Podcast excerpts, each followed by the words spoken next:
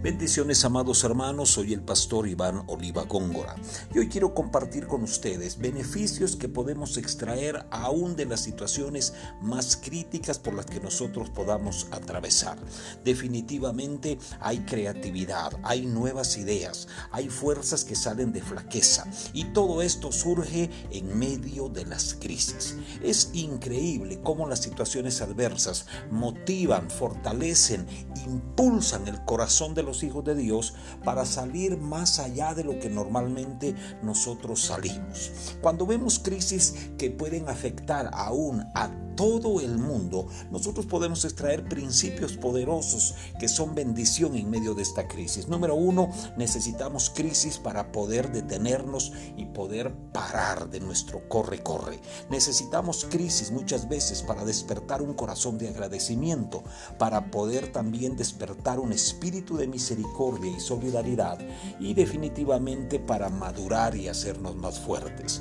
Número uno, necesitamos detenernos y muchas veces no sabemos cómo hacerlo. A veces hay necesidad de una lesión, de una hospitalización, de un despido, de tantas cosas para poder parar.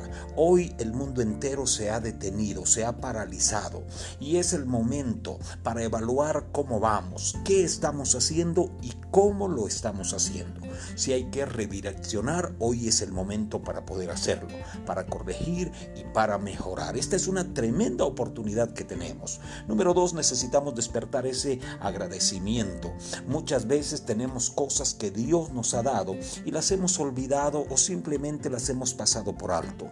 Tu vida, tu salud, tu familia, tu casa, tu trabajo, son bendiciones tremendas que Dios nos ha dado. Aún esa pequeña tienda que tienes cerca de tu casa, son bendiciones grandes que Dios nos permite y que momentos como estos realmente son los que nos permiten ver esas bendiciones. La vida de tus padres, la vida de cada uno de tus seres queridos. Aprovechalos.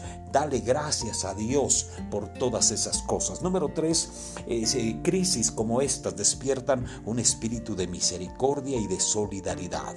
¿En qué puedo ayudar? ¿A quién puedo ayudar? Brindar palabras de ánimo. ¿Sabes una En tiempos como estos, las personas sacan lo mejor de su corazón y comienzan a ser solidarios y misericordiosos, porque esa es la esencia de los hijos de Dios. Y por último, te dije que crisis como esta nos hace más fuertes, nos hacen madurar.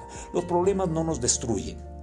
Los problemas simplemente sacan lo que tenemos dentro, nos promoverán y nos llevarán hacia mejor. Job, después de esa eh, dura tribulación que vivió, fue multiplicado. Pedro, después de haber sido zarandeado, fue promovido. Y Jesús, después de haber sido crucificado, fue glorificado. La palabra dice que para los que le amamos, todas las cosas nos terminan ayudando a bien.